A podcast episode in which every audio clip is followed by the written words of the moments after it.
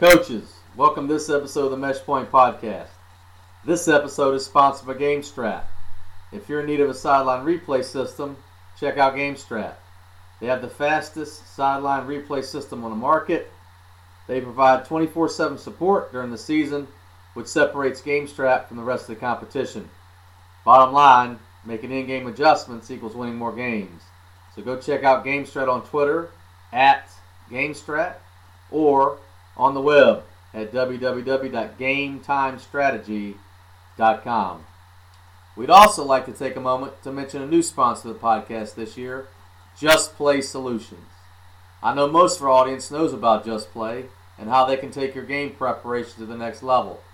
From scout cards to players quizzing to install, Just Play provides coaches with football playbook and game planning tools to prepare faster and engage today's student athlete.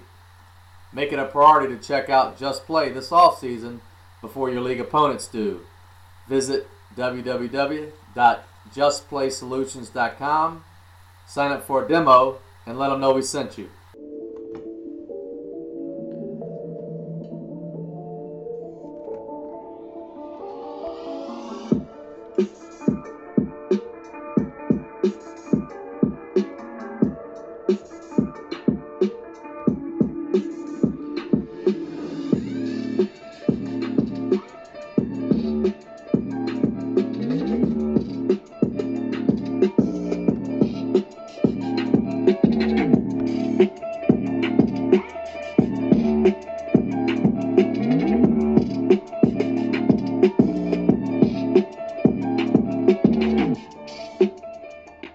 All right, coaches, uh, welcome to this episode of the Meshpoint Podcast. Uh, tonight we have Coach Lou Varley.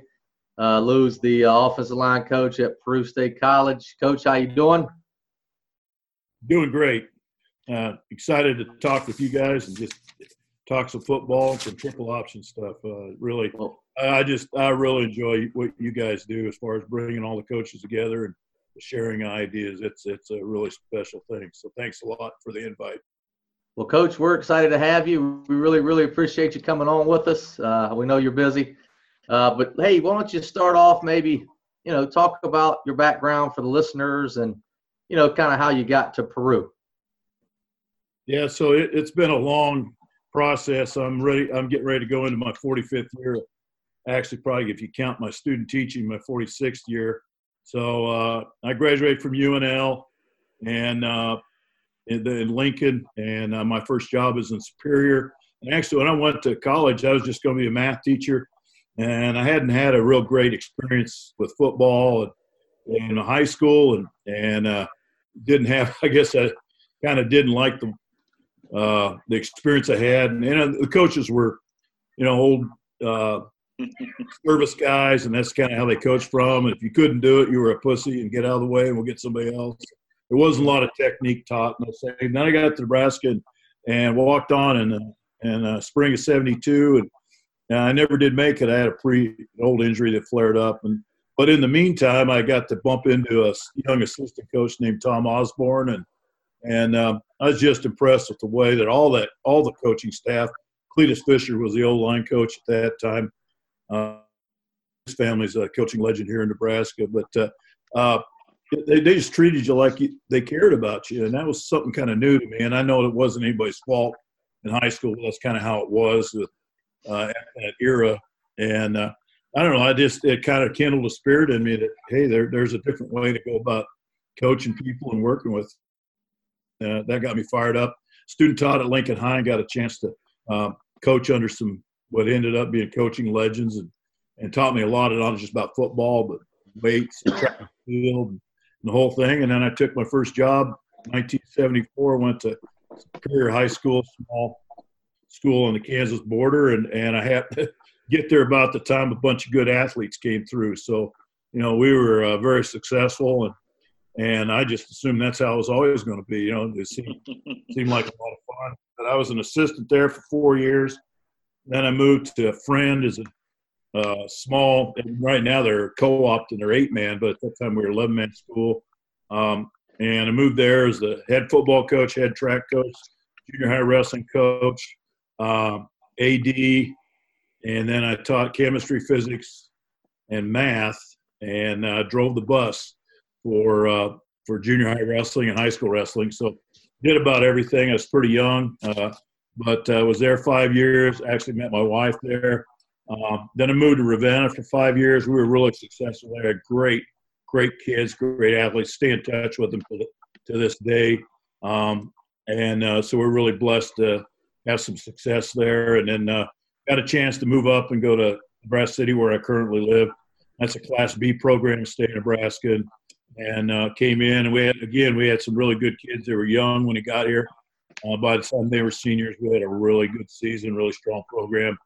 And I was stayed here for 20 years, and in the system, taught math, physics, and coached football and track, and you know, a little bit of wrestling here and there, and even did some, some basketball when they needed me. But uh, uh, then I, you know, I got an early. They have an early retirement program. It's not guaranteed through negotiations. You guys that teach in public schools know how that works. Um, and so uh, I was the right age and had the right amount of years in, in here, and I could early retire. And uh, I thought, you know what, I'm going to do that. And so I, I pulled the trigger in 2008. Uh, I kept teaching for about three years. Uh, one year rushed across the border in Iowa, and then two years in Omaha at Omaha Central. And then uh, Coach Ramsey retired, and he's a legend. Uh, was a long, longtime coach at Northern Iowa Area Community College, uh, and uh, he's a local guy. He retired, and then I slid into his full time slot. So I was full time football ops, coaching whatever position they needed me to. Uh, like we said, uh, 13 and 14, I was the co uh, defensive coordinator. Then I moved back over to the offensive side after that, and just have uh, stayed there. It's been really handy. Up Nebraska is about 20 miles from Peru, uh, and and I this last well, it'll be a year ago in, in December. You know, I'm old enough I can start getting paid by Uncle Sam instead of Peru So uh, I dropped down to part time, just more than anything, just to help our uh, our program. Maybe we can bring some more coaches in and, and use the money they were paying me to you know, pay our head coach, and, and our head coach was the AD, and now he's uh, they've separated those duties. So uh, that's kind of how I got to where I'm at right now, and just you know, been really lucky to, to all along the way to to be associated with some great great people that have, that have helped me, you know, kind of formulate how I do things, and, and also be, uh, you know, just just a, a good influence on me and the kids around us. So it's been a lot of fun. Hey, uh, real quick, when you were at Nebraska, um, was Burton Burns there? Running back from uh, St. Aug High School in, in, New Orleans? Yeah. No, I know who he was. I've met him. Yeah. That was a little later. Yeah. Okay. Uh, we yeah. used to go to football camps, and, and I remember, and then you know, being around the area, Nebraska was always really good about, you know, the open doors and, and inviting coaches in and being – being able to interact with him. And I, I do remember when he was there. Yeah, he played fullback for Tom, I guess. Ooh, mid seventies probably. Seventy. Yeah, might be a little after my time. Yeah. Yeah. Okay. Yeah. Yeah. Yeah. I remember the name. um. Well, so maybe talk about you know a few of those guys along the way that you kind of you maybe leaned on early, you know, in your career. Um, you know, to kind of just you know mold you and shape you into the you know the coach you are you know today yeah so you know i, I talked a little bit about funniest thing is uh you know start out with my student a student taught math at a middle school that fed into lincoln high in lincoln and but i did my coaching at lincoln high and i got to be uh, help with the varsity with uh, uh you know coaches there and uh so i was able to kind of you know, see what it was all about at that level. I happened to get a uh, kind of a spring deal where I, I got got credit for basically being a, uh, a gopher for uh, uh one of the coaches, uh, uh, Coach Coach Ball. They're not Coach Ball, but one of the other coaches. And I, I'd, I'd, my history, I'd run 800 meters. I know I don't look like it now, but I ran 800 meters or played golf in high school. I knew nothing about shot and disc, and and uh, uh, coach took me under his wing and uh, taught me a lot of stuff. And I was lucky then the next uh, job, the first job I got, I happened to have a kid that was, as a seventh grader was out throwing it, and he said, "I said, well, you need to do this." he said, "Like this?" I said, "Yeah, exactly like that." Well, he ended up being a national champion discus thrower, and then his brother's a national champion uh, later on, and now, uh, you know, but it, was just kind of like, you know, I got a start there at Lincoln High that I think really, you know, helped me as I move forward. And then I went to Superior as a young coach, and uh, uh, so I was really lucky to, uh, you know, with the coach that I, I worked under, um, Pat Avey. He took me in. I was young, single, didn't have anything, any anything else to do, and we'd go. Uh, and that time, we still got to use 16 millimeter film. We'd take the film in about five in the morning up to Hastings, Nebraska, get it processed back. He had a 16 millimeter projector in his house. We'd put it on and we'd start watching film of the previous game, and then sometimes we'd get our opponent film back. In those days, it was a little tougher getting film, but you know, I just I he just took me under his wing, and and really, uh, he's a guy that knew a ton of football, and uh, and obviously we we ran triple option, and so you know, first thing I learned was uh, you know 34 34 option as he called it, but uh, you know we we started out with that and then and would go from there. So um, that was a big deal because he gave me a chance to actually, uh, you know, kind of get in on the side of coaching that sometimes when you're a young coach, you don't quite, you don't get in on that, but we watched a ton of film, game plan and all that. So that, that was really big. And then, uh, uh, then I moved to Friend. I was going to be a head coach and I was, you know, I think 25, 26 years old. I thought I had all the answers and,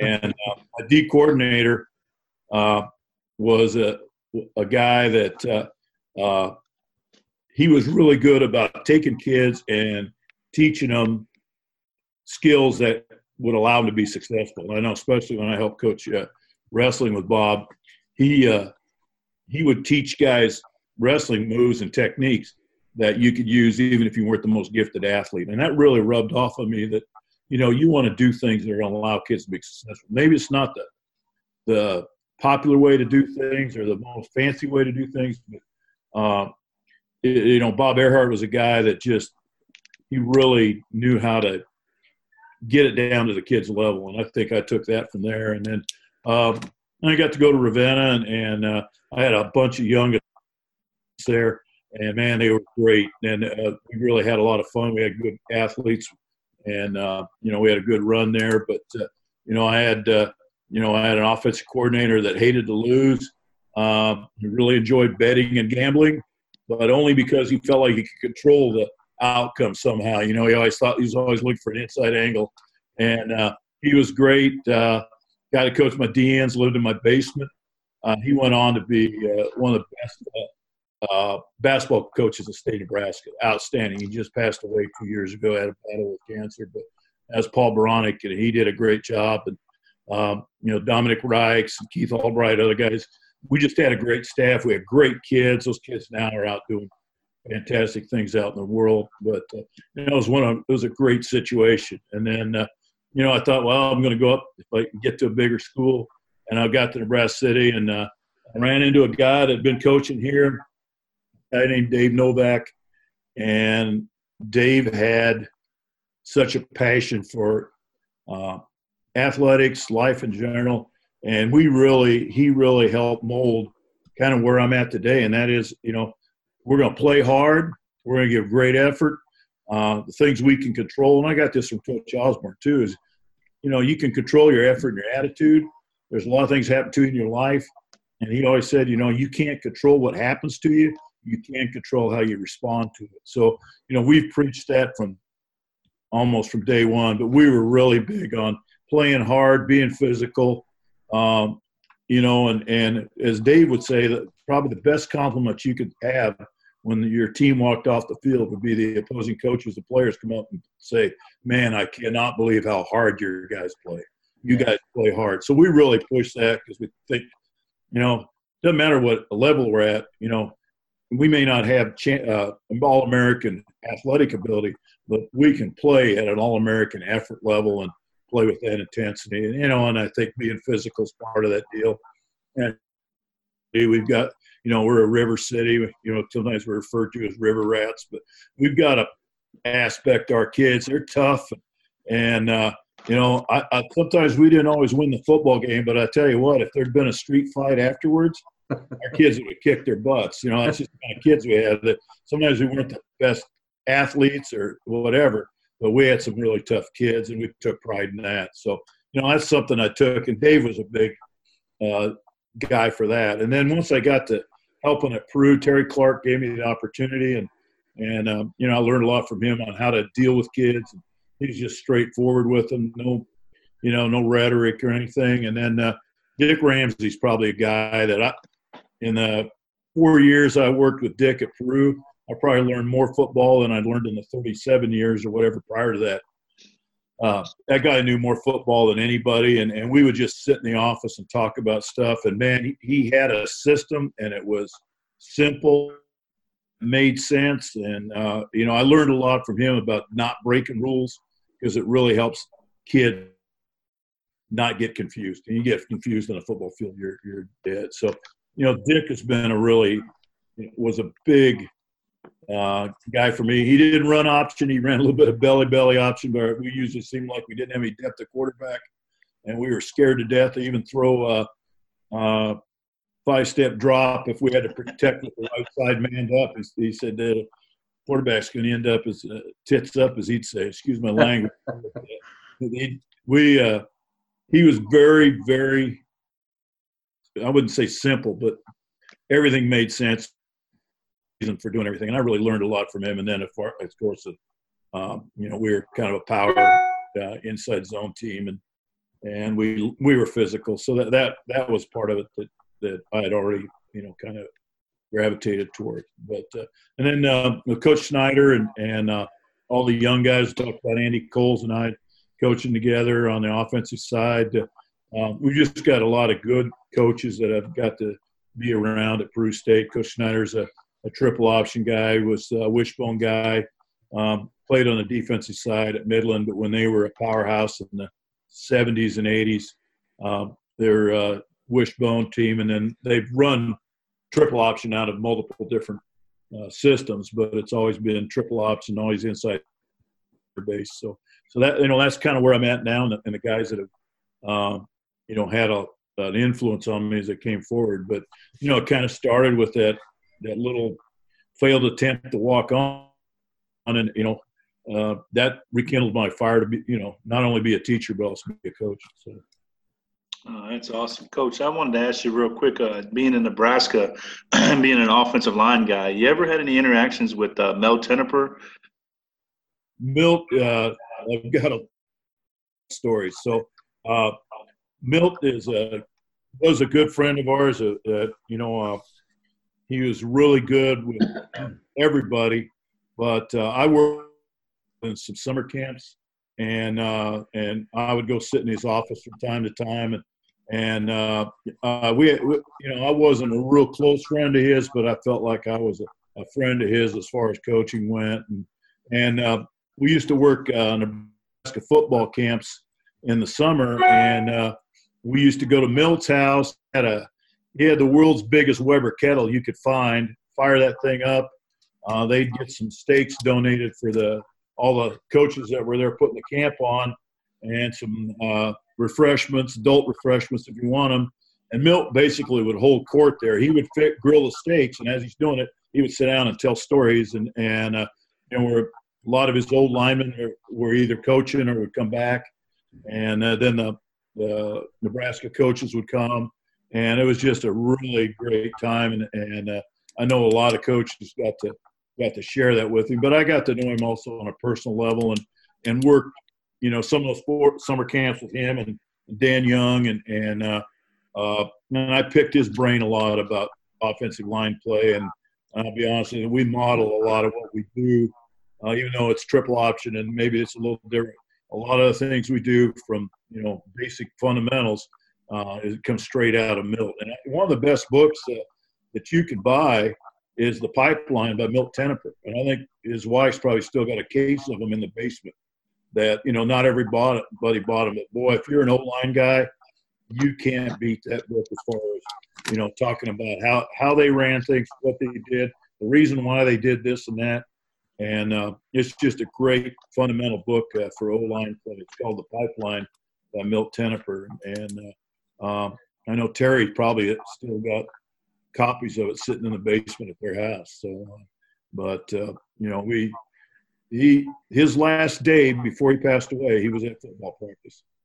No, and so yeah, so it was it was sad, but at the same time, uh, he uh, I think you know he was doing what he wanted to do, and he was really happy, and they welcomed him back and, and, be part of the program. And so uh, it was like I said, it was sad, but I think uh, you know I'm glad for him that he's he got to do what he wanted to do and, and uh, leave the earth that way. Yeah, without question. Well, let's uh, let's let's talk a little bit about Peru State. Okay, uh, Co- Coach, um, what's it like? How long uh, you guys have been running the option concepts, and what uh, what kind of guys are you looking to recruit there and play at Peru? Yeah, so uh, we've been running triple since 2012 when when Coach Schneider took over as O coordinator in uh, uh, kind of summer of 2011. We'd been we kind of dinked around with Nevada pistol stuff, and that's what we did in the spring. And then Coach Ramsey left in May, and so we kind of didn't want to try to throw everything at the kids. And so we were trying to run some uh, Nevada concept, you know, pistol. There is some quarterback option involved in it. But as we got into the season, uh, our best quarterback came up ineligible with a summer class, and we had to kind of throw a freshman in there, and he he had broken his ankle in the summer playing baseball and put on about 30 pounds, and uh, he was actually a flexible guy before we got him, and but when we got him, he was kind of a tank. So um, we ended up running uh, Nevada stuff, but we had a hard time. You know that freaking five tech from Benedictine or Grandview, just throw our guy on the ground and go tackle the dive back. So um, we were having a hard time running zone. And, and uh, so about halfway through the season, uh, we started running uh, kind of a hybrid. We'd run, get in the I formation, and uh, we'd run triple option out of the I. And if we got in the gun, we'd run, you know, uh, gun stuff. And we were kind of bouncing back and forth. But then in 2012, you know, we went to triple option. We ran out of the I because we didn't think that uh, our backs would be able to uh, pick up all the blocking that you need to do out of the flex bone. So, so in 12 we were mostly I, 13 a lot of I, but still inside veer, midline. We run some outside veer, um, and complementary plays off that stuff. And then uh, in uh, 14 we started going more to flex bone and we've been pretty much flex bone uh, all the time since then. So, um, and we always knew about flex bone. We just didn't want to give our kids more than they were able to handle uh, uh, as we got along. So we kind of spoon fed it to them, and then um, you know we've been flex bone pretty much since uh, I'd say 14, 15, 16, 17, and and, and 18. So. Uh, uh, and that's kind of how we, and it's a deal where I, I knew triple option. Coach Schneider knew triple option. Uh, I've, I've run it out of the eye. I've run it out of flex bone, run it out of out of uh, split backs. Uh, actually, have run it from the gun. Um, so you know, we all kind of have a, a, triple option background, and we really feel like it's the best way to to uh, move the ball against uh, you know superior opponents. So, and then as far as personnel and guys at Peru, Peru's an interesting uh, situation. We're in an NAI school, but we're a state college. So there's three state colleges in Nebraska: Chadron State, Wayne State, and Peru State. One time, us and the UNK, we were all uh, NAI schools. Those schools, their enrollment's grown a little bit. They identify more at the Division two level, so they're Division two. We've maintained the NAI model, and uh, so we're a state college in the NAIA, NAIA, and most NAIs are small privates and, and we happen to be a small public. And so our tuition cost is about a third of, or at least half of what you're going to pay at one of those other places. And we're in a conference, but they uh, they felt like they'd had some schools jump and go to the go to Division two, and they wanted somebody that was committed to NAIA, and we definitely are. So they were able to kind of uh, accept the fact that we were going to uh, as far as portability, we were going to leverage them that way. But Peru happens to be in a town of 863 people. We got a thousand kids on campus, but we don't have very many people living in town. Uh, it's 20 miles from Nebraska City, which is about 7,000 people, and 12 miles from Auburn, Nebraska. It's about 3,000 people. So it kind of sits in this little rural farming community.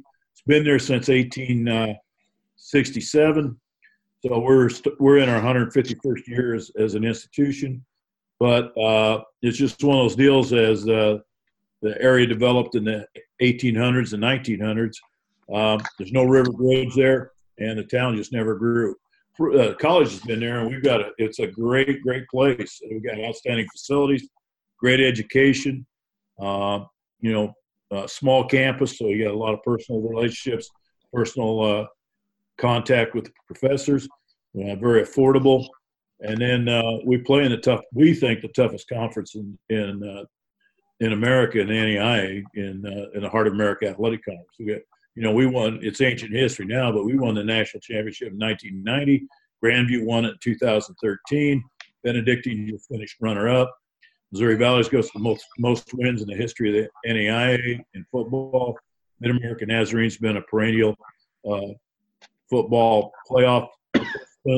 Uh, Baker's been the runner up, I think, three out of the last five years. Um, and then the other team, you know, Evangel didn't make the playoffs, and they were nine and two, but they lost the last game, and and you know it, the way the ratings, the selection goes in NAIA, it, it kind of is based on your ratings.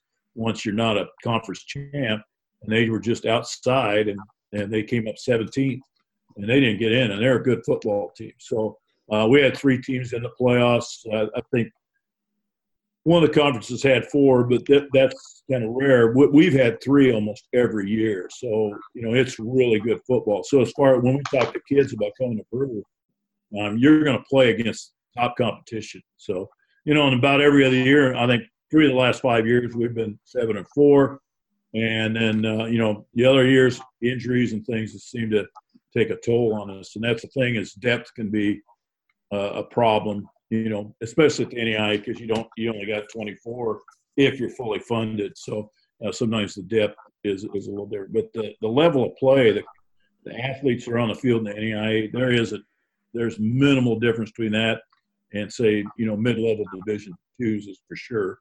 Difference probably is the depth. Division twos are going to have more depth than, than NAIA. But so uh, you know we look for um, obviously we look for you know, really skilled kids at the running back spot, guys with speed. We play with some smaller guys, and we'd like to find bigger guys, but if they're 190, 200 pounds and they're fast, uh, usually those guys are not going to be around. They're going to be at D2, D1, and up. So uh, we, but we try to get speed at the at the slot back. Uh, our fullbacks usually uh, would probably have been a tailback in high school, guy that uh, has got you know good instinct, uh, he's got good speed. Uh, that's kind of the guy we've had there. Uh, and then O line, we'll, we don't have to have the six three, six four, six five guys, and that's kind of a pecking order with O line. If you're six five and got great feet, uh, the big guys are going to snatch those guys up. And if you start get going down and getting six five guys that are three ten, usually they're going to be a little stiff they're going to move very well, and that's not going to fit what we want to do uh, with uh, what we do with the triple option. So we live with a lot of between six one, five ten guys, and uh, you know, guards got to be a little bigger. Uh, center's got to be a really solid player. Our tackles just need to be athletes, and actually, uh, our uh, our two tackles, not this year, before, were about 290, and they came back at 265 and 255. They just worked out, kind of watched what they ate. They were way better players when they lost that weight. And then this last year, we had one of them back, and the other guy was a converted tight end, weighed about 245. And those guys can move and they can run, and then get up in the next level and they can cut guys. And you know that that really has sold me on the guys that tackle just need to be athletic and, and uh, uh, you can you can get a lot of work out of it. You know, we, we kind of have a hybrid guy tight end that we put in the game. He's, I, I would say 95% of the time they were ineligible because they were in the three man surface and covered up, but they didn't know that they wore a tight end number. So every once in a while we'd throw a ball to them in practice. But uh, and then the thing I I think kind of is overlooked, uh, and we lived it this last season is the wide receiver spot. Uh, we had two dudes there in, in 17, uh, seniors, and those guys uh, were big play threats no matter what. They go up and get the ball. You could throw them a 50 50 ball and they were going to come down with it. Uh, they had great speed. You ran reverse with them. Um, you know, they're going to, they had threat to go all the way. And it, it really forced defenses to, you know, you know, they play man up on those guys, but if, if those guys are really dudes, um, you know, that they're going to have to do something different. And it, it puts a little more stress in the secondary, and those safeties can't just be, you know, trigger guys and run fit guys. So, you know, obviously, and we lived that last year. We had a bunch of young wide receivers, weren't necessarily as explosive. You know, being young didn't necessarily make some of the plays we needed in the passing game. And, uh, you know, in 17, we led the NAIA in, in yards per attempt. Uh, I think with nine point something yards per attempt, and, wow. and we averaged uh, I think yards a catch. You know, we don't throw it a ton, but we probably throw it a little more than some people. And like we tell wide receivers, we don't throw it a lot, but when we do, it's going to be a big deal, and you need to you need to make sure you catch the damn ball because you're not going to get that many anyway. So, You'll be wide open. yeah, you know, and and we sell them, and uh, they buy in that they got a block, and they block their butts off out there, and, and uh, they're physical. We teach them just like their O linemen. In fact, uh, until this last year, when uh, one of our the former wide receiver coached them, they'd been coached by O line coaches, O line guys for probably the last six eight years. Somebody who was coaching was an O line coach, and so we started them out. First drill they do is fit, fit and drive. You know, fit, drive, weave. You know, elbows tight, thumbs yeah. up, face mask in. You know, we're not out here booby rub, you know, yeah, rubbing their chest. Man, yeah. I say, I mean, what's the defense want to do? What's the first thing they want to do? Well, they want to get separation. Yeah, so why would we block right somebody and create separation for them? We're going to try to crawl, ram our mask through yeah. their plate. So um, kids buy into that, and, and we try to be physical out there. Then obviously the last thing is a quarterback, and the better the athlete, and really the most important thing is decision making. You take a freak athlete, and if he's like a deer in the headlights, man, he's going to kill you. Uh, and I, we've seen that uh, with guys. You know, their eyes don't go where they're reading. They're not looking at the, the read key. They're all over the place. You know, they belly back because they want to run around things. They want to run away from stuff.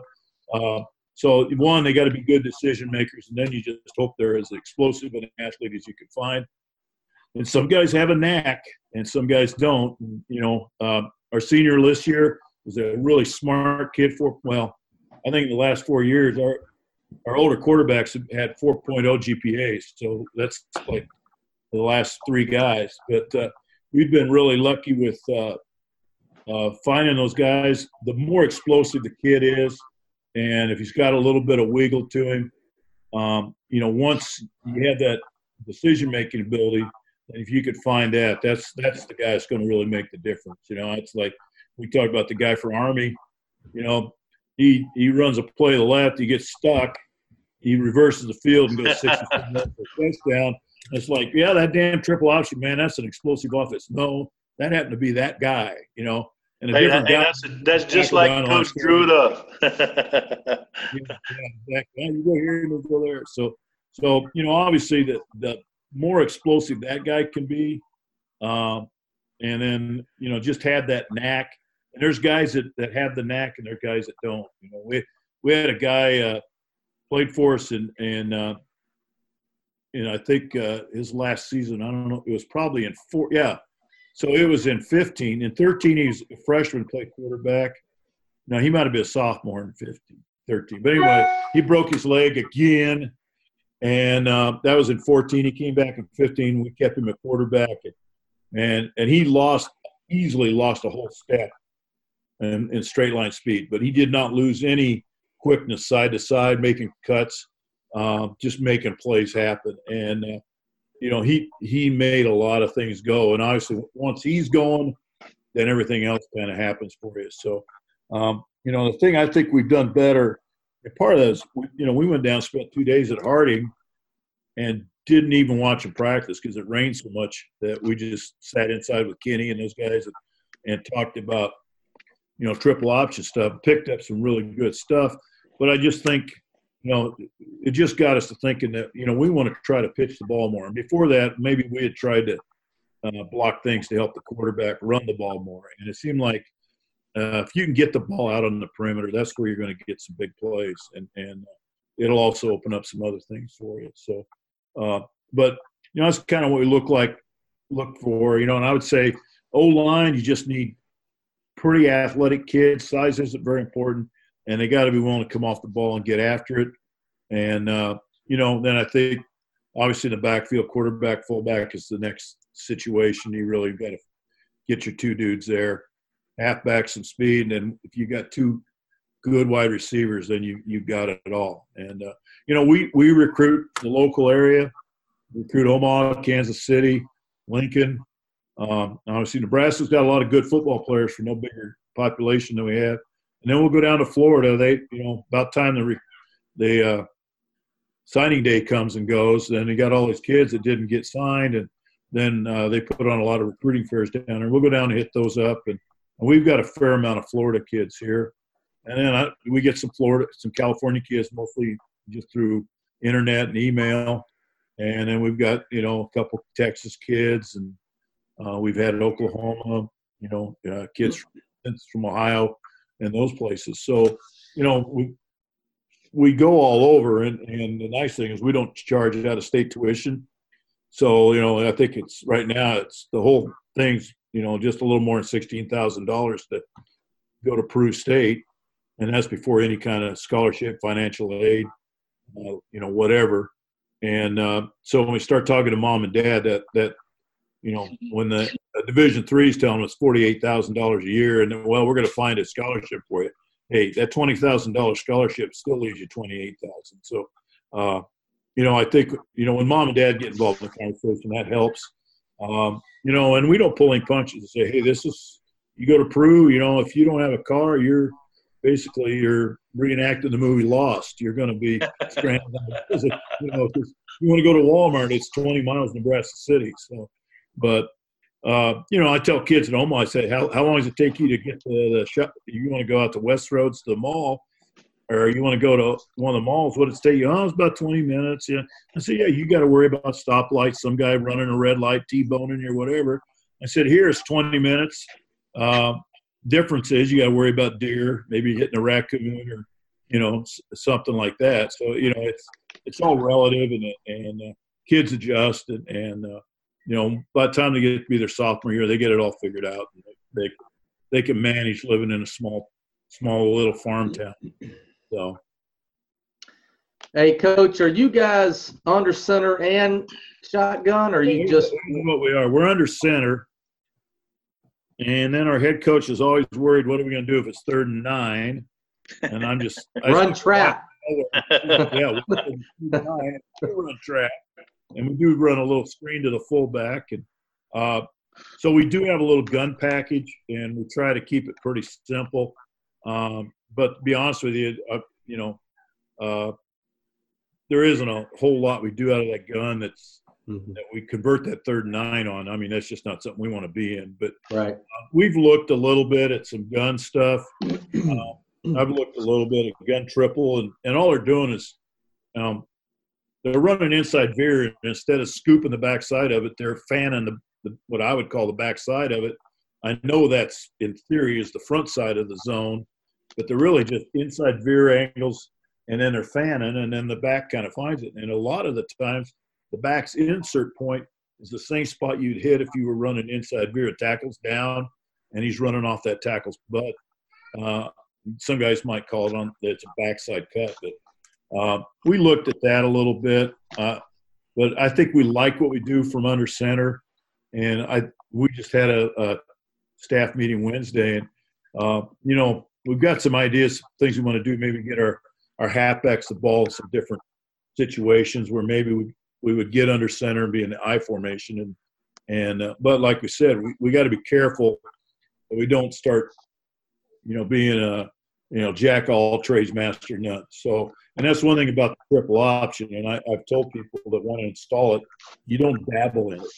So if you're going to run a run the inside veer and read the inside veer, don't think it's just something you can run, you know, once a week for five minutes and then you know, then you'll be good at it. Uh, you've got to commit to it, and uh, so and we, you know, I think if we sat down and said, "What's our number one play?" We're going to say inside veer.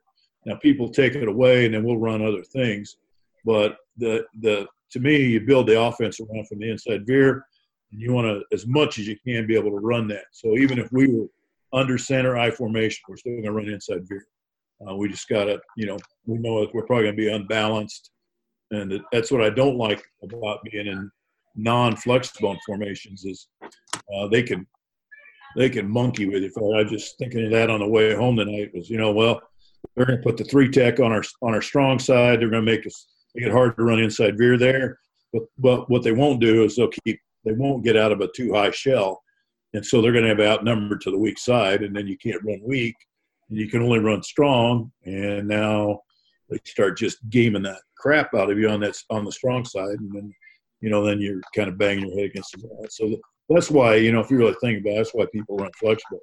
It balances things up. And you know we've run it out of the eye, we've run it split back veer, and you know it's it's okay when they're an eight man front, but when they start getting into you know four uh, a four shell in the secondary and they got two high safeties, um, they're going to create hell on your weak side, and then you, you're stuck only running one way, and that's that's something I, you know, you got to find ways to get around that.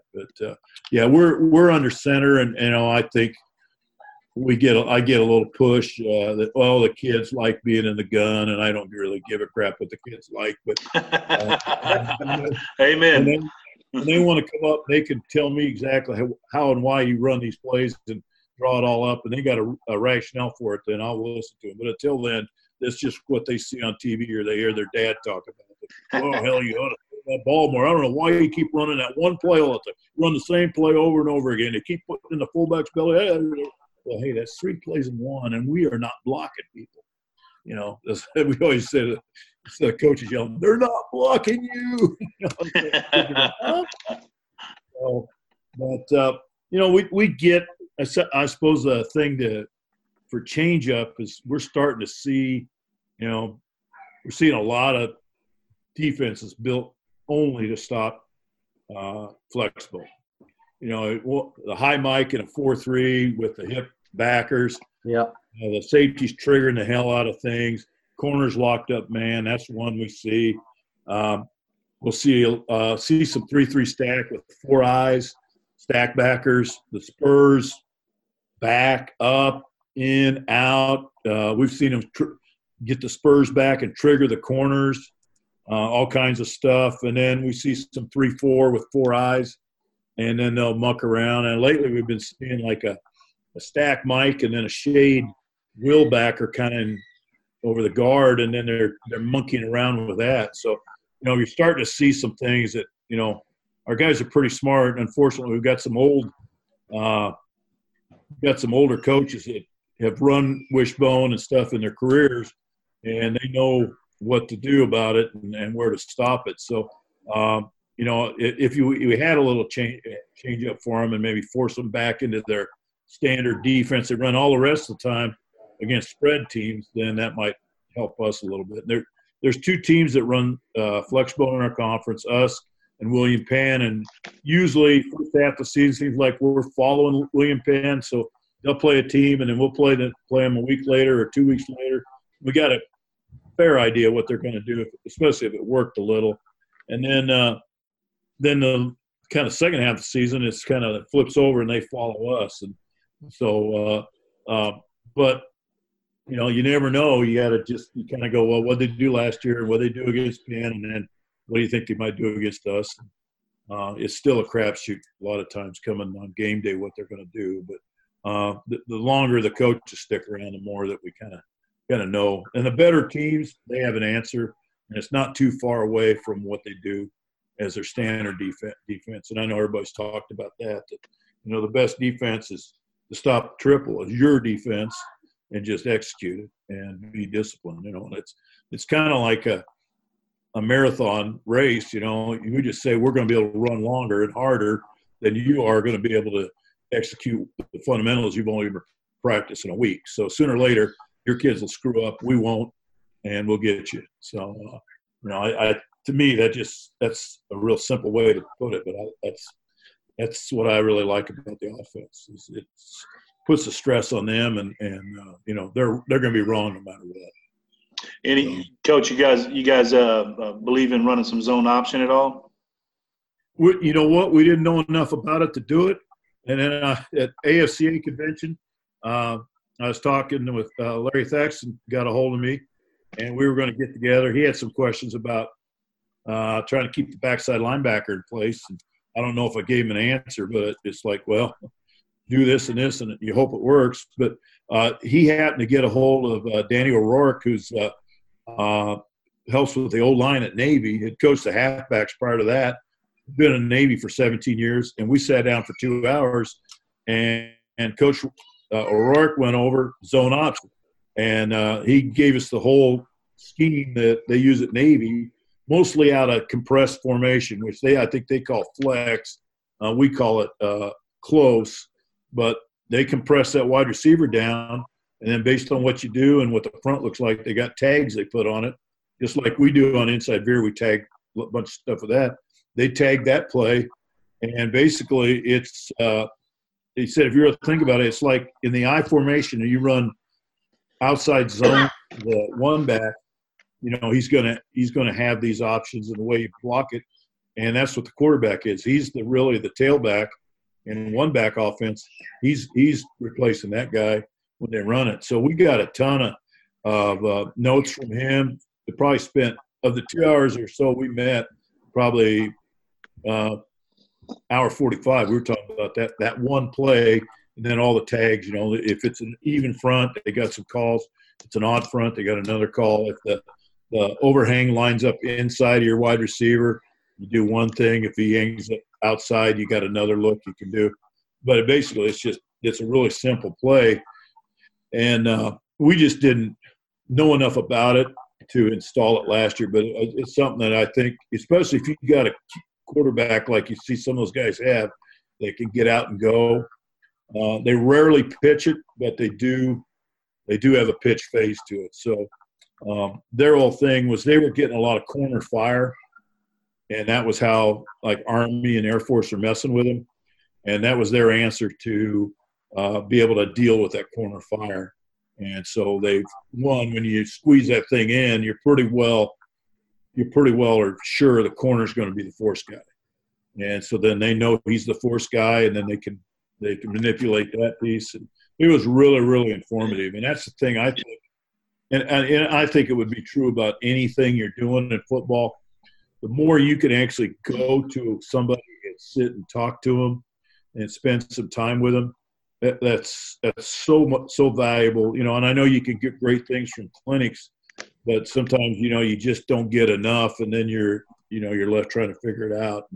Uh, you know, it seems like if you can go somewhere and spend time with them, that's uh, uh, really the the best way to to get things. And, and if you're going to try to adopt something, uh, you know, do that. And then I think coaches are really good. And if you got questions, you can always come back to them, and, and uh, it's uh, you get a you can get a chance to communicate back and forth and ask questions. And that seems like, especially with what goes on with the uh, the message board that you guys have and, and the coaches there, and everybody's helping. They really just got a ton of problem solvers that are sharing ideas. And I, I think it's just tremendous what's uh, what's available there.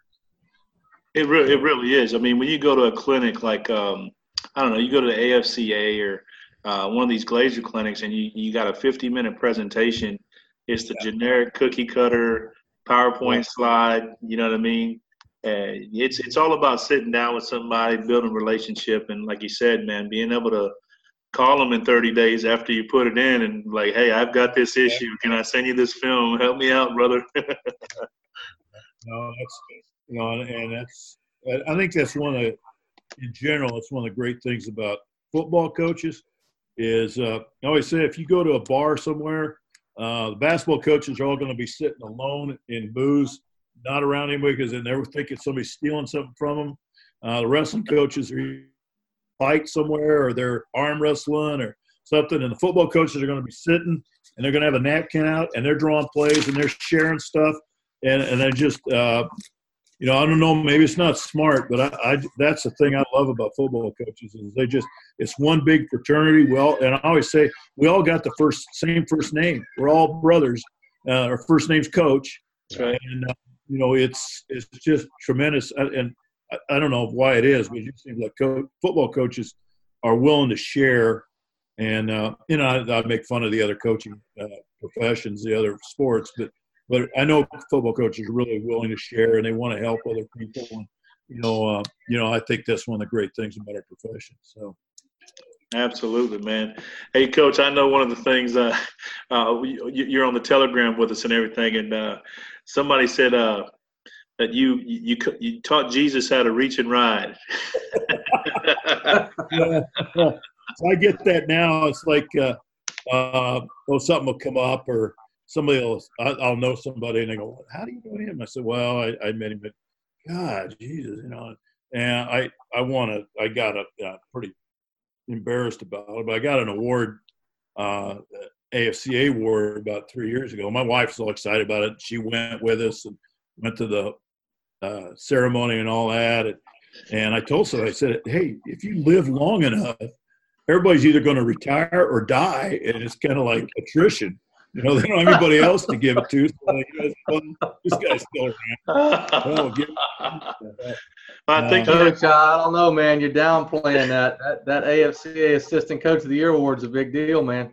Yeah, I, I just, you know, I felt really honored to have it. Uh, I know other guys that uh, have won it. I also know other guys that, that really deserve it. That, you know, it basically, like I said, you live long enough, and you know, you kind of uh, there's not much guys left, and you know the right guys, maybe, or know somebody, but you know, really, it's just uh, you know, you do what you can to help a program, and, and uh, um, you know, I I felt really honored to have that, but uh, you know, it's really for the, our program and and really for Peru State, and and uh, not I don't necessarily see it something of mine. So, uh, you know, my young coaches they kind of laugh at me because I've got it sitting up on a shelf behind a picture of my grandkids or something. And I said, "Why don't you hang that on the wall?" And I said, ah, "You know, it's not a big deal." So. Uh, but you know, I do have it there. I know it's there. I just, uh, I'm just not gonna, you know, make a big deal of it. But you know, I was really honored, and I guess my wife, uh, we've been married uh, going on 37 and be 38 years this uh, uh, June. I, I think she was pretty, pretty excited about it, and she's been there every step of the way. So it's been a. so that was really her award. Yeah, it really is. She's she's been a, a real trooper and been very supportive of everything we've done, and, and uh, you know, and uh, you know, I when you're coaching, you know how it is. You, you, yeah. Your time gets taken up, and sometimes you're not around when, when maybe they need you around. But uh, but luckily, you know, I've, my kids all grew up and they're all right. And I got to get when I get done here, I'll call my son back and we'll work on some math problems. So, but uh, my one son is a coaches in Lincoln and is a guidance counselor, and then my one son-in-law is a co-defensive coordinator in Omaha, and then my daughter coaches volleyball, and then my son in Texas, uh, uh, he's a little part-time flag football guy, and then uh, my daughter lives here with, with her kids, so I'm pretty lucky with my family. So it's been good. Well, that's awesome. Well, coach, if you uh, go ahead, Tony. I was just gonna I was just gonna share with you his response, man. Uh, when somebody said that, he said Yep, Jesus never made a bad read. uh, that was awesome. Yeah, that guy's a hundred percent. His eyes always on the key. Yeah. yeah. yeah. So, you know, and it's funny, but that's the the technique has changed a little bit over the forty some years, but that's still that ride and decide that uh, Emory Bellard was, you know, doing. You know, the footwork's a little different now, and maybe the aiming points, but you know what? that doesn't look a lot different now than it did back when you know I still bring up uh, film of Billy Sims running the double dive in the wishbone. You know they'd, they'd run the fullback through there and then they'd hand it to him off tackle. Yeah, ripped Nebraska open running it. You know, and everybody's yeah, oh yeah, yeah. But I mean, it, it's it's still probably the, to me it's the most beautiful play.